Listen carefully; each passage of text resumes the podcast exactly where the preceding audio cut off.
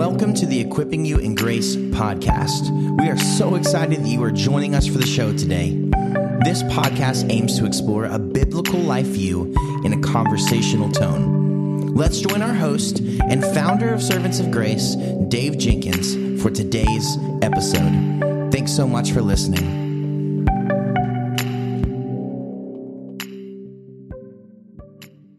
Welcome back to the Equipping You in Grace podcast. My name is Dave and I'm the host for this podcast. And with me today, I have Dr. Robert Jones. Dr. Jones, welcome to the Equipping You in Grace podcast. Well, thank you, Dave. Good be with you. Yes, sir. Uh, can you uh, please tell us a little bit about your life, marriage, ministry, and some of the current ministry projects that you're working on? Yes, I grew up in New Jersey along the coast, in the, in the New Jersey shore. God saved me during my high school years. I date my conversion to my senior year. And uh, pretty quickly, God gave me a great hunger for His Word. And I began getting some training even before college that senior year for the Bible Institute that my church hosted in New Jersey. And then from there, went off to the King's College, then in Briarcliff Manor, New York. Met my wife to be, Lauren, who also was a student. We graduated together. We dated for uh, two years after that. Uh, I went to Trinity uh, Evangelical Divinity School in Deerfield, Illinois, near Chicago there. And she moved out the year uh, before we got married. And then we got married. I did an internship for one year in the northwest corner of Iowa. Came back for my final academic year at Trinity. And then from there moved to West Virginia, where I pastored for, for almost 19 years in West Virginia. During that time, we had our two children. I have two children now who are adults. Uh, and I have uh, two granddaughters as well and a wonderful daughter-in-law. And during that time, I also continued to study biblical counseling and did some writing. In fact, my first book on anger was Uprooting Anger that I did during uh, the end of that period of time. But I also uh, did training at Westminster Seminary, studied under biblical counselors uh, for a doctorate ministry degree, David Powlison, Paul, Paul Tripp, Ed Welch, those, those dear brothers of mine. And after uh, a few more years in the pastoral ministry, moved to Wake Forest, North Carolina, which is near Raleigh, and taught for 12 years of biblical counseling at Southeastern Seminary. And then three years ago, I moved uh, to Louisville, Kentucky, where I now teach at uh, the Southern Baptist Theological Seminary. Again, teaching uh, pastoral counseling, biblical counseling, Christian counseling. Well, that's wonderful. It's isn't that isn't that it's amazing to see as I talk to guys involved in the biblical counseling movement the the influence of CCEF and them going to Philadelphia to study at Westminster Theological Seminary. Um, how how has that uh, you know influence? How has CCF influenced your own ministry? Well, my was as a brand new pastor, having read some biblical counseling. There wasn't much published back in my day when I was starting mid '80s, and uh, I went to a conference, and God just flipped my life around through the CCF uh, conference ministry. There gave me insights into my own heart, my own life, my ministry. My wife would tell you I was radically changed, almost like a second conversion type experience for me and God just continued to uh, teach me and help me uh, since then. So yeah, I'm very grateful to my brothers there. Hmm, that's wonderful. Dr. Jones, do you have any forthcoming uh, project writing projects that you'd like to tell us about? Well, one of the privileges I've been given is uh, opportunities to write, and I just appreciate that. And so uh, uh, this should be forthcoming in this fall of 2020. I'm sorry, 2019. The a booklet on contentment from P&R, which will be dealing with uh, Philippians 4, its application to a lot of daily counseling, daily living type situations. The main thing that I'm working on, will, it won't come out for another year and a half, is a intro to counseling, uh, biblical counseling textbook. Uh, two other people are also uh, assisting me uh, on that. I'm kind of the, the, lead writer, but uh, we're um, sharing it fairly equally there, an intro to biblical counseling. So I'm excited about that. And then there's all sorts of little projects that I've been thinking about. But yeah, I'm so grateful for the opportunities God has given me. Oh, those sound great. I, I'm really looking forward to reading those. Yeah, thank you. Mm-hmm. Well, can you uh, please tell us a bit about your book, uh, Dr. Jones, Anger, Calming Your Heart, why you wrote it, and how is it being received? Yes, this is a part, this is a part of a series, a 31 day devotional book, which is published by P&R Publishing. And uh, each entry is uh, two pages. We, we kept it to two pages, so it's very readable. Each entry begins with a key passage of Scripture and then some reflections on that a passage, some explanation, and some illustration, some application. Then each uh, entry ends with some um, things to reflect on and some action steps that you can take. And so the 31 days are really just a summary of a lot of what God's Word teaches us about anger and how to apply it, how to apply God's Word in our daily living. So it's been fun. I, I really had three audiences in mind. I, I tell people that I I had the audience in mind of just the average Christian, uh, and uh, myself at this point, and just others I know. It's a daily common problem. We're always tempted to be to be uh, upset, frustrated, and irritated, and, really angry at people. But also had in mind the uh, practitioner, the pastor, the counselor, the, the godly friend, the small group leader, who might want some materials that they can help disciple and counsel and, and mentor people in. And, you know, I, I, have a third audience somewhat in mind. It, it, it, was it was for me. It was an opportunity for me since I had written a larger book called Uprooting Anger. Oh, 06, so you know, 15 years ago or uh, something like that. And it was just a good opportunity for me to re-reflect on God's word, to go back and think about it, but think about it from a different angle now, and how to really uh, create a devotional feel to it, something that someone could just pick up and, and take five or ten minutes and just reflect on and, and deal with it. So it's really designed then for that person, the average Christian who wants to grow, but it also can be a helpful tool for those who see anger as a definite problem in their life or for those uh, uh, who are mentoring and counseling and shepherding people, just as, as a kind of a homework assignment when a growth project or a small group can decide we're just going to spend you know, a couple months on this particular um, uh, topic that way, Dave. Yeah, I think that it uh, definitely accomplished all three goals, and and I just found it um, I found it to be really helpful well written as as with the others in this series that I've read. Just uh, very very uh, you know focused on on scripture, but also very personally practical. A, a lot to really chew on in a, in a, short amount of space, as you said, and um, just really appreciate in particular this uh, this book as we'll as we'll talk about it. Um, so so thank you for your thank you for your work, sir. Dave, I want to give credit to some folks that are kind of unseen in, in book writing. That the more I've written, the more I realize this. How much my editors have been so, so very helpful. This book has been edited by a couple of friends of mine, and then more formally from uh, P&R. And, oh, editors are, are jewels. Uh, if you know anyone who's an editor, thank them this week. Hmm, you're welcome. How about, how about that? Yeah. I'm an editor. I'll take I'll take the compliment. I'll take the encouragement. You, I'm just kidding. No, no, really, no. That that means so much to, to people who edit because you know we get all sorts of pushback all the time, and it and, it, and it's difficult. It's difficult to to um, deal with that in a in a in a loving and godly way but but helping the writer see no that that really needs to change. Uh, and um, so yeah, appreciate those those words to editors. Uh, they need them. What are what are the four assurances people need in order to deal with their anger? Well, I, I saw that uh, you, you have read the book, my brother. So thank you. That's good because right out of the chute on day one, I mentioned how important it is as we begin this fight, this this 31 day journey, to recognize four things uh, that we will face temptations and trials to become angry. This is just common. We live in a fallen world, mm. and and that our struggles are, are not unique. We are not alone in this. There's other people around us, other people before us. Anger's been around for a long time. Um, and and I, am thinking of 1 Corinthians 10:13, where God promises us that the temptations that we do face, these hardships, will not be too difficult for us to handle, as long as we handle them God's way.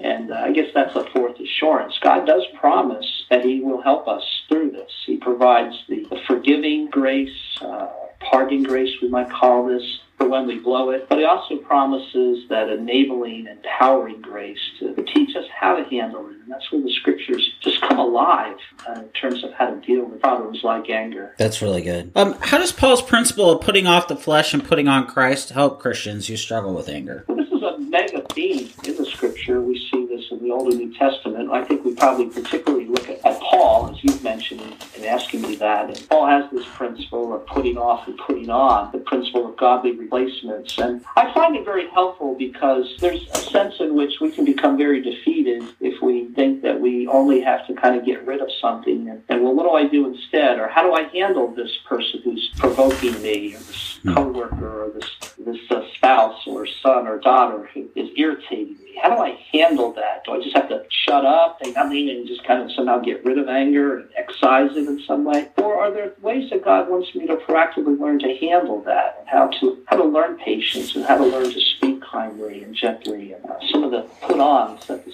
Scripture talks about. The classic passage that many of us would turn to would be in Ephesians 4:31, where Paul tells us to get rid of all forms of anger. In verse 31, it's like six words Paul uses. He just like, like he ransacks a thesaurus in his mind and just says, "Get rid of all this stuff." But then what does he say? He says, "Yeah, be kind and compassionate to one another, forgiving each other, just as in Christ God forgave you." And so there's this sense of putting on and active replacements God enables us to do that. The one reason that I that I really like the book is um, it, it, reminded me of God's work in my life, um, which you know in my in my in my childhood, I had a real big problem with anger, and that, and that's putting it mildly. And I was just reminded reading it how far the Lord has has worked in my own life to help help address this address this issue that needed to be addressed. And even in my um, even in my early 30s, I, I, I had to go through a period of intense discipleship um, to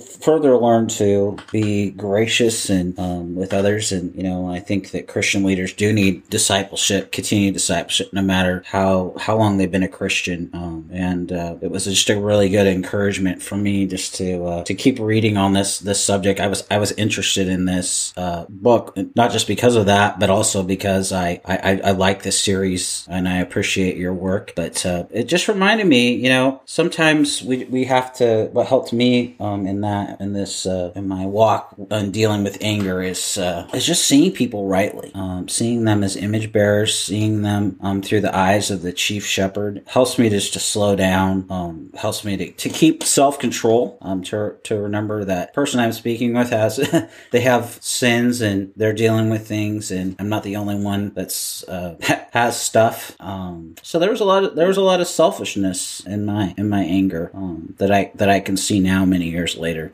Been walking with the Lord. I think God saved me uh, more than 40 years ago now. And, uh, I would like to think that I've, uh, I'm done with the anger problem, but, but I'm not. And uh, as a Christian and as a pastor and as a professor, I've had to uh, receive help on how to think about my anger, and I've counseled uh, many an angry Christian and many an angry leader as well. And so, no, we're not we're not immune to this problem, Dave. So I appreciate your honesty, and I, I echo some of your feeling. Why is it so important people understand the righteous wrath of God before we talk with them about the right about righteous and unrighteous anger?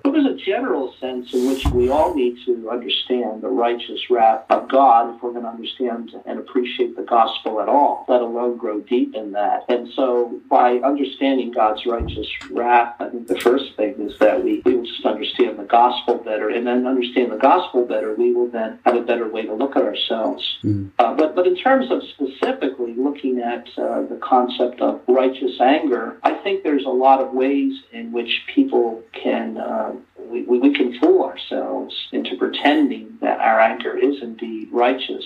But when we compare our anger to what the Bible teaches us about God's anger, I think we see it's, it's, it's different. There's a sense in which God really understands that uh, that what God is angry about is is the issue of sin. I think sometimes for us, Dave, it's more a matter of uh, unfortunately it's our preferences, or he didn't do it the way I want it done, she didn't say the way I said, and we're living in the area of, of personal preferences, not issues of actual sin. And the other thing you, you see about uh, Jesus, particularly when you think about a righteous anger, is how he was just focused solely on pleasing his Father. There were so many things that people did to Jesus himself while in this life, even before the cross. And then, of course, the cross magnified it all, that mistreatment, severe mistreatment physically and verbally and other actions done toward, uh, against him, gossip about him. And in none of those cases, as you read the, the narratives of the Bible, you find Jesus getting angry. But when he got angry were times when uh, people were destroying his father's temple, right, bringing the money changers there, and uh, times his own disciples prohibited the children from coming to him. And and the time, one of my favorites is in Mark three, where uh, the Pharisees were trying to stop Jesus from healing a man on the Sabbath day. And those are the cases that the scripture tells us that Jesus Christ became angry, but it wasn't about his own life. It was about his father. And that's the beauty of, uh, of godly anger. It's it's focused on God. I, I, wish that I had more of that kind and uh, less of the kind that I sometimes exhibit. Me too, brother. Me too. Yeah, for sure. For sure. Yeah. You know, I, when I think about righteous anger, I, I think about uh, just to just to help people. I think about you know um, we might we might be upset about uh, uh, an example that I use is uh, sex trafficking. So we could have righteous anger towards the, the, the person that you know takes that child away and sells them and um, sells them away. You know, but then we cross over. Huh, no, how quickly it happens that we go into unrighteous anger uh, when we we want to physically harm them uh, or even worse. That that just helps. I, when I use that example, it helps people to see that the difference between righteous and unrighteous anger. Yeah, that can be a, easily become an opportunity for sinful vengeance to erupt and a kind a kind of hatred against the other person that would not be um, a, a, gospel kind of uh, response. Yeah. How does prayer help address our our issues with anger? Yeah, I one of the things that I've actually, in more recent years, Dave, and I, I, I think this has been lacking in some of my earlier writing and teaching on this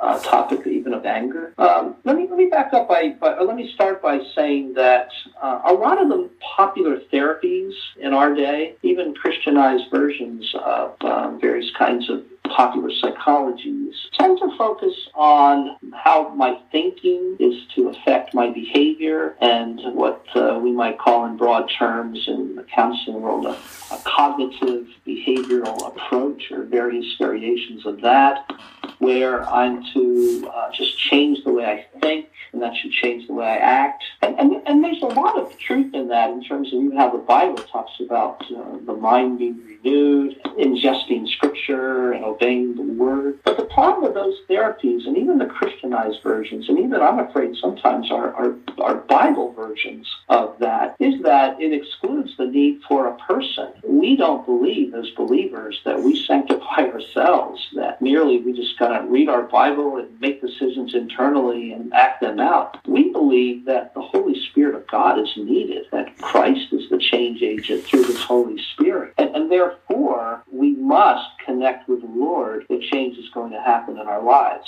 So I say all that to say, yes, prayer is vital, probably more vital than I have realized mm. over the years. And it, it's very vital that we talk with God, uh, talk to God and with God about our anger issues, even as we concurrently uh, meditate on the Word and reflect on, on God's Word to us. It's a both and thing, not an either or. Yeah, I have a, I have a practical example. I was I, this is probably about three or no four years ago or so. I was in my pastor's office and I was teaching a men's Bible study, and I had a difficult guy, and this guy really irritated me because it felt like he was questioning everything that I said, and that just uh, it, it, was every week, week after week after week, and um, so my pastor at the time said, "This is when I was living in southern Idaho. He said, You need to pray for him. And I said, actually said, I actually said no. uh, but, but he knew, he knew that I, I was gonna, I, I was gonna pray for him. Otherwise we would have had a larger conversation for sure. But, uh, I ended up praying for him and it ended up really just, uh, being kind of like really revolutionary. Um, it just, it just changed the way that I interacted with him. Um, it changed the way I saw him, first off. Um, I had a, I had a more of a, a caring disposition about him because because here I am. I'm praying for him daily, and that just that just changed. Then I started. Then I thought, you know what? I need to start doing this with other people, and so I did, and that just that that just kind of revolutionized everything. So I really appreciated this chapter so much because I, I think that you know, even even for a seasoned Christian, and I've been a Christian since I was five, and now I'm 38. Um, it was just such a. There's been a lot of pivotal moments in my Christian life, and that that was definitely one of them where I where I grabbed hold of that in a more meaningful way and actually applied it. And I just uh, I just think that this this particular chapter could really help people to um, to get that like me, who you know they might know, okay, I need to pray for that person, but but what are the what are the benefits of it? Well, it'll it'll really help you. It'll help you to to see that person as your brother and sister in Christ and, and to, to care for them. One of the most caring, loving things that you can do for somebody, you know, whether they're a Christian or not, is just to pray for them. And, and so um, that's been so helpful for me in, in, in my ministry. I, I appreciate that. Let me, let me, uh, I, I think I've heard kind of two things from you. Let me see if I can summarize what, one thing out of two things I'm hearing. One is there's sense in which prayer is, a, is an indicator of where our heart is at. And so, you know, maybe our initial unwillingness or reluctance to want to pray for someone might tell us that we're actually a little more angry than we thought we were. Hmm. And then sometimes even the way we might pray would be an indicator of a selfish heart. But that the same concept of prayer then becomes not just an indicator, but it becomes part of the solution because I, I agree with you that when you choose, even against some of your struggling feelings, to, to pray for that person and ask God to bless and work and help that person, it really does, God does use that begin to change our, our direction of our heart. I've seen that too in my own life. You're, you're exactly right. You said that better than I could. Thank you. Appreciate that. Yeah, that you're exactly right. For those who struggle with anger, what are what are some strategies they can use to that can help them when they start to feel anger coming on? I think one of the most important um, truths from Scripture, and it is unpacked in the, one of the devotional days, is James 4, that tells us that the source of our anger is not the other person, but our own heart. Um, James asks the question, uh, uh, you know, where does anger come from? What causes fights and quarrels among you? James 4 1. Mm-hmm. Don't they come from, and uh, we might say, don't they come from our neighbor, our spouse, our kid, our boss, our church member? But the scripture there says, don't they come from our desires that battle within us? And, and so for me, one of the first places to start when you feel that anger coming on is asking yourself, uh, what is it right now that I'm wanting, that I'm desiring so much, that I'm, I'm demanding? What is it that I, I'm demanding right now that I think I have to have, that I, I think I must get, or or that I must not get, I, I, need to avoid completely. What is that thing? And if I can begin to recognize that, and then just as we mentioned a few minutes ago, that we would then be able to talk to God about that, and that we would use the scripture to think about it. I, I have an image here of how a, a, demand, a desire becomes a demand and begins to uh, ascend the throne of our hearts. Mm-hmm. And there's a sense in which repentance or change occurs when we begin to dethrone the demand and submit it under the lordship of, of Christ. If I can just mention another book that I've done called Pursuing Peace, it develops that more thoroughly, the idea of a desire that becomes a demand. Um, that that's a concept that I think is important. And so then what do we do? We talk to God about that. And then one other thing in terms of when a when an anger feeling is starting to come upon us is, is to have a favorite verse or to seize that verse of scripture. Remind yourself of it, talk to God about it. I think of a verse like um, Proverbs nineteen eleven. A man's wisdom gives him patience. It is to his glory to overlook an offense. Um, I think of Proverbs twenty nine eleven. A fool gives full vent to his anger. And so I'm talking to myself and to the Lord. Lord, right now I'm, acting like a fool. Bob, you're acting like a fool. Or, or just one other one that many have seen, and I've seen it too, Dave, is uh, James 4, 6. Uh, but but God, uh, He gives us more grace. That is why Scripture says God opposes the proud, gives grace to the humble. So Father, help me right now to shut up, to, to listen, and not respond mm. in a sinful way. Mm. Well, you kind of answer this next question. Uh, the, the, definitely the first part of this question, but I'll ask it anyway. I'm really interested in your answer. What is what does it look like to overlook sin, and are there particular times when we should do this, um, and times that we shouldn't? Yeah, I think when I think of overlooking or uh, um, overlooking, depending on how you understand the idea of covering over sin, is just recognizing that I sin in a thousand ways that I don't see, that God is just ongoingly patient with me, that He does not confront me every time I sin. I fail to love the Lord my God with all my heart, soul, mind, and strength, probably every day. And I fail to love my neighbor, my wife, my friends, my kids, probably every day of my life. And there's just a whole lot of things that God could go after me about if He wanted to. He's patient, He's gracious with me, He shows me a sin, my sin. And so that's what I think of overlooking, just kind of forbearing, letting go of those minor things um, but you are asking about are there particular times when we do need to confront and deal with those things that are more serious? And again, I don't want to try to give commercials, but it is a whole chapter 10 in uh, Pursuing Peace where I give a lot of uh, answer to the question of when do you overlook and when do you confront, and uh, what are the prerequisites that you need to do first, and how do you go about doing it. But uh, to shorten that, simply to say that times when these are serious sins, times when there's sins that are repeated in patterns in someone's life, times when a person seems trapped and caught up in sin. That's a Galatians 6 guideline, I think, for us there. Times when uh, someone's testimony is being jeopardized.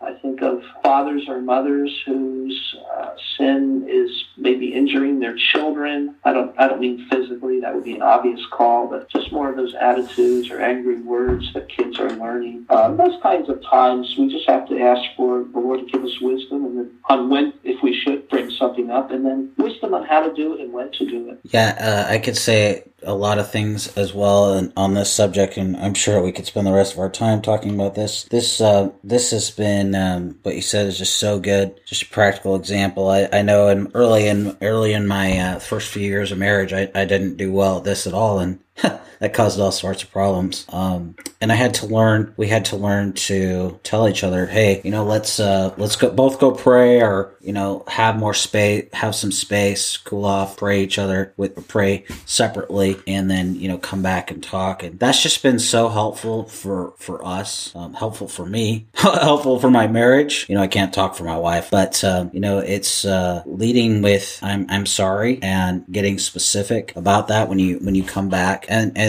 you know if you I th- I've found I don't know about you Dr. Jones but I I found that when I when I'm starting to get, feel upset that's the time when I don't need to say something to my wife. The first thing that comes to my mind is is the least helpful thing at that moment obviously. And I need to go I need to go pray. I need to be quiet or I just need to overlook it in the in the sense that you said so well. And um, that that has that has helped tremendously. And then to come back and say you know this is that this is how I felt in this particular situation, and then um, we're able to talk through how did how did she feel, and not not just how I felt, but how did she feel, how did those types of things, and, and work through it. And that's that's just been uh, really it's been a game changer for my wife and I, and um, they've been able to to work through things in a much uh, better and godly way, and been able also to help other other couples um, and those who aren't even married to to um, deal with some of their communication issues as well.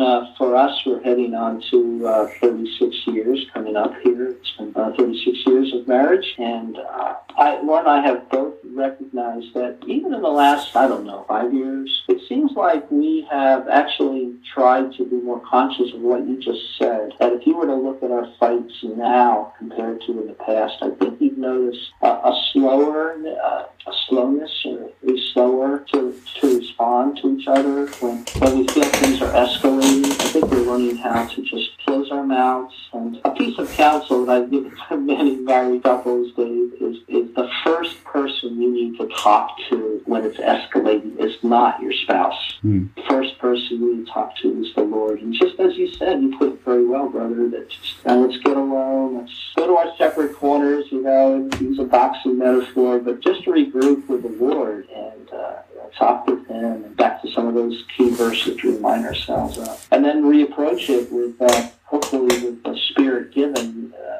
found humility and uh, be willing to say, hey, I was wrong, but you forgive me. Mm, yeah, it's really good. How do those who struggle with sinful anger learn to be patient and gracious with others? You know, the starting place for me is always going to try to take me back to the gospel. And, and I know that can sound cliche-ish, and I, I fully recognize even in saying that. But when I look at a passage like Matthew 18, not about church discipline, but about that great parable about forgiveness. And I realized that I, before the living God, have incurred a multi-million dollar debt over the course of my life, a billion dollar debt, unpayable debt, just as Matthew 18 describes that servant. And then that servant goes out and uh, is impatient and tries to to exact a lesser debt from the other person. Now the master hears about this and is upset by that. I have to recognize that no one. This is a this is a sentence that I, I don't know if it's an Uprooting Anger. It's in the Pursuing Peace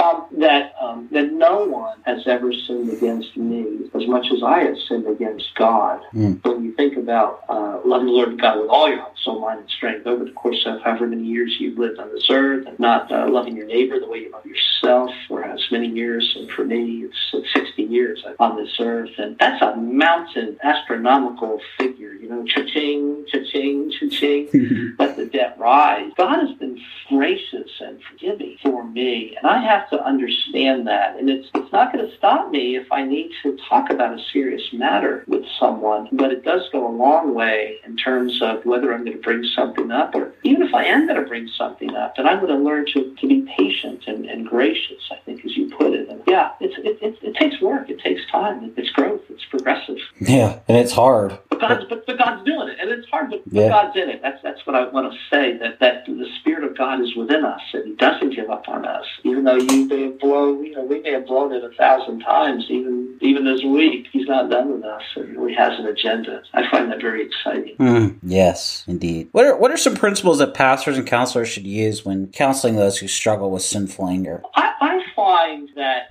angry people can be. I just remember as one of my mentors would put it: angry people are incredibly defensive, hmm. and you know, it, someone who's anxious or worried or depressed, you can kind of maybe come in there. You know, you have to do a basic measure of listening, but but you can give some direction fairly quickly after you've listened. Angry people sometimes are less resistant. I just, I know me. I don't want you to tell me what to do. If I'm fearful, I welcome you reminding me to trust the Lord and pray. When I'm angry, I'm not looking for much uh, advice from you right now, brother or sister, right? um, so I think for us, we must learn to get involved, listen, allow the person to share what's frustrating to them. Uh, as another one of my profs once put it, we have to learn to linger uh, over some of the suffering that they're talking about in order that we might really understand what it feels like for them and then how we might then help them see how this angry response is actually an enslaving response, and it's, it's keeping them from becoming what Christ wants them to become. Mm-hmm. It's blocking your ability to grow and follow Christ. And I want to help you. I understand why you're upset. You've shared that with me. It makes sense to me. But I don't want you to stay in this uh, angry mode. I want you to be what Christ wants you to be. Mm, it's really well said. Really well said. I, I found it just loving the person, as you said, just sitting there and, and listening and and um, it is the, really the most uh, loving thing and and maybe not even saying anything just maybe them sharing and then praying for them. I know some people will be maybe maybe not all the time but that that can be just as as loving and most helpful you know in in some situations uh, especially when dealing with those who are angry. And i and i can say that as somebody who has definitely struggled with sinful anger. Um, that has definitely been the most helpful thing you know not somebody approving of my sin or saying it's okay that you're angry or anything like that but just listening letting me uh, share about how i feel and then praying for me maybe even giving me a hug. That that just just some really practical things things that break down walls. And then, uh, yeah. I'm definitely going to be more prone to listen to that person when they uh, say uh, say those hard things, which I've I've had to hear many many times. I just recently talked to a young man who was hoping to get a ministry position, and it was looking good. He was going to become a staff pastor in a church, and uh, he learned it fell through, and uh, evidently you know, disappointed on that. And that was a brief conversation, but just just put my hand on his shoulder and said, "Can can I pray for?" you. And uh, it was brief. It wasn't a long prayer. It was after a church service had ended. There were other people around. I didn't want to make too big a thing out of it. But yeah, it was evident he was very disappointed. It was, I'm not sure how much it was sadness versus anger at this point. Maybe a, a combo of both ends. They're often found together. But just as you said, uh, listening, um, a touch, and, and a prayer can go a long way in helping uh, angry people. And, and that, and you may not get very far in terms of talking about God's truth in that first uh, interchange or that first session if it's more formal counseling or that first breakfast if we're just trying to disciple a guy. But uh, or this works both genders, of course.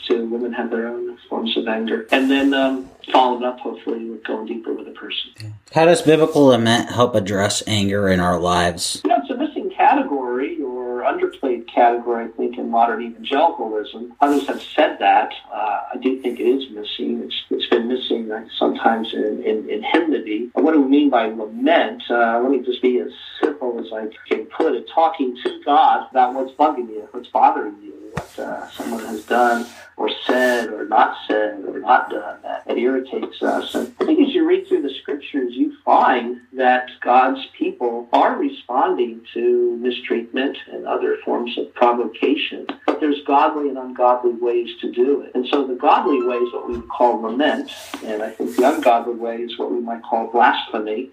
And I, I try to help people just reframe the way they think about it, because converting from blasphemy to lament is, is, is a major step, but it's not uh, it's not as complicated as you might think. So let me tell you what blasphemy sounds like, and then I'll tell you what lament sounds like. God, here's, this is what blasphemy sounds like. God, you are wrong. You are not good. You are not holy. You are not caring. You're not loving. You're not in control. That's blasphemy. That mm. just goes against page after page in our Bible. But here's what lament sounds like. God, I know that you are good and sovereign and holy because your Bible tells me that, and I believe it. But for the life of me, God, right now, I don't see it. I don't get it. You don't seem to me to be good and kind and loving and caring, not in light of this trial I'm facing, this trauma I've experienced, or even this little mistreatment by my son or daughter, or boss or coworker, whatever, my spouse. And so the Psalms are probably one of the first places we go. Uh, the book of Lamentations, of course, would be an extended form of what we're talking about, where what, what you have in Lamentations, Dave, is that is that people go to God. They don't go to God with a always a pure heart. They don't have it figured out, but they go to God in their anger. They admit their anger. They go to God. They go to God with their weakness, and they know, Lord, I don't get it. So how long, O Lord? Why, O Lord? But there's a fundamental faith underneath it that takes us to God and not away from Him. And so that's what we really want to try and encourage people to do. And, and sometimes when we're ministering to people, they're not able to do that, and so we have to so, sort of model it for them, and then assign a psalm of one of the psalms for the person just to meditate on and see how David is talking to God about some hard things, and he doesn't have it all figured out, but he goes to God, and that's what I want to emphasize. That's really well said. Really well said. What advice do you have for Christian parents struggling to deal with their angry ch- child? You know, that, there was a an entry I included is on day 31 that I was realizing as I was writing this this book that uh, I needed to bring something in on this, and I hadn't done anything yet. So I kind of stuck it in the end and just encouraging people to think about this matter. I, two things come to my mind when I think about parents and dealing with angry children. One is our own model of how we deal with frustrations. Because uh, anger presumes there's something provoking the kid. There's something the kid doesn't like. And we have been children, and we've been teens, and we've been young adults, and, and we've been mature adults now. And we have to realize we had to learn how to handle that. So we've got to model it. And when we blow it, when we uh, display patience, we have to ask our kids to can forgive us. We've sinned against them. The second thing is just learning to talk with our children about their own hearts. So plenty of good stuff coming out in our day on this, thankfully, on um, dealing with the heart of a child. But uh, talking to their children, a, a, phrase that I just remember from um, my, my dear mentor, David Powlison, uh, the children's I want sees, the I want sees. Uh, I'll, I'll, tell you a funny story on this. I was in the uh, Westminster Seminary's bookstore, and it was this kind of a you know, an old smelling type, you know, old bookstore, right? And in this the sacred grounds of Westminster Theological Seminary. Just this you felt the history when you just walk around these stone buildings. And I went into the bookstore and I looked at all these different books that were there, these church history, old tomes, and all that kind of stuff. And I looked in the area of pastoral counsel, and I saw a stack of books, and it was uh, the the Berenstain Bears and uh, get get a case of the Gimmies. Hmm. And I like, what on earth is this doing in Westminster bookstore? Well, it was in the Powlison Assignment for one of his courses there, and it's so spot on because my children, and even they're grown now, and now I have grandchildren, so I get around to opportunities to see the Gimmies, to see the I-1Cs. I've got to uh, help uh, my children deal with their I want Cs. I can remember sitting at the bedside of one of my sons after another one of my sons had done something that irritated him. Uh, the son I'm sitting next to on his bed was crying and, uh, Daddy, and that kind of thing. You know, I, I just leaned over said, you know what's happened here? Uh, this desire for this, and it had to do with a particular toy, this desire has you by the throat, and I just kind of put my hands on his throat, not, not violent in any way, of course, but you by the throat, it's choking you. Wouldn't it be wonderful if you could come to the place where you didn't have to have that toy you have to have your brother treat you a certain way. Mm. Now, he's a little kid, and did he get it that day? I, I don't know. I hopefully he got a little bit of it. But this is where month after month and year after year, constantly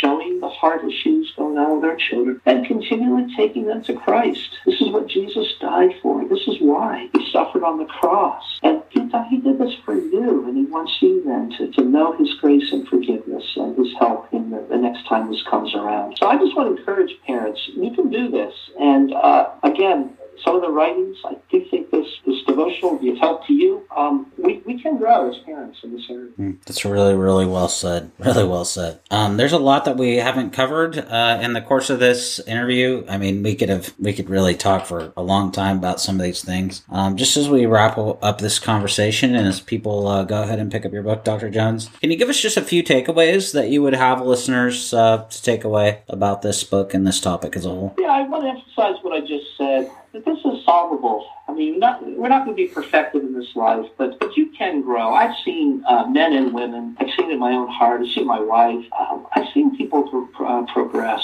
as they just keep uh, praying and reading the scriptures and practicing it. But but I want to add one thing that we haven't even talked about today. I'll, just, I'll be brief with it, and that is don't do this alone. This is where the body of Christ is so crucial for us. I think of the corporate worship where I worship on Sundays. It's glorious for me, and I'm just reminded of uh, God's grace in my life through the singing of godly songs, Christ-centered music, and worship songs. I, I, I from there with a, a, greater love for the people in the church and for my family, and uh, small group life, being involved with others, having men or women who know what's going on in your world and uh, people that you can go and talk to. And I just encourage you, if you're a listener today who's dealing with some anger issues, uh, yeah, I recommend the book, but uh, more important is God's Word itself and that you share it with a, a, a, friend or two that you're struggling with these things and ask him or her to pray for you and uh, maybe to share some scripture together. Mm. Um, don't, don't do this alone. The Lord wants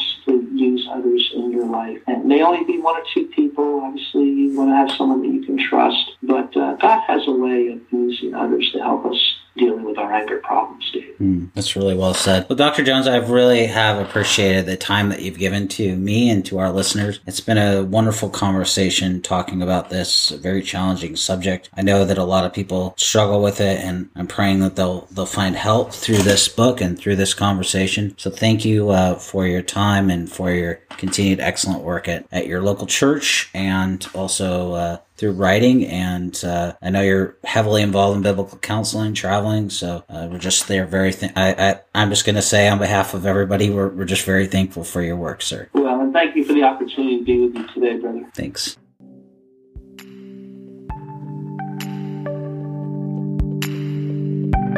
Thank you so much for listening. We hope that you were encouraged by today's episode. Don't forget to subscribe and leave us a review wherever you get your podcast. For more uplifting and thought provoking content, please visit us online at servantsofgrace.org. You can also follow us on Twitter and Instagram Servants of Grace and on Facebook at facebook.com slash servants of grace. We hope you have a blessed day and we will see you next time.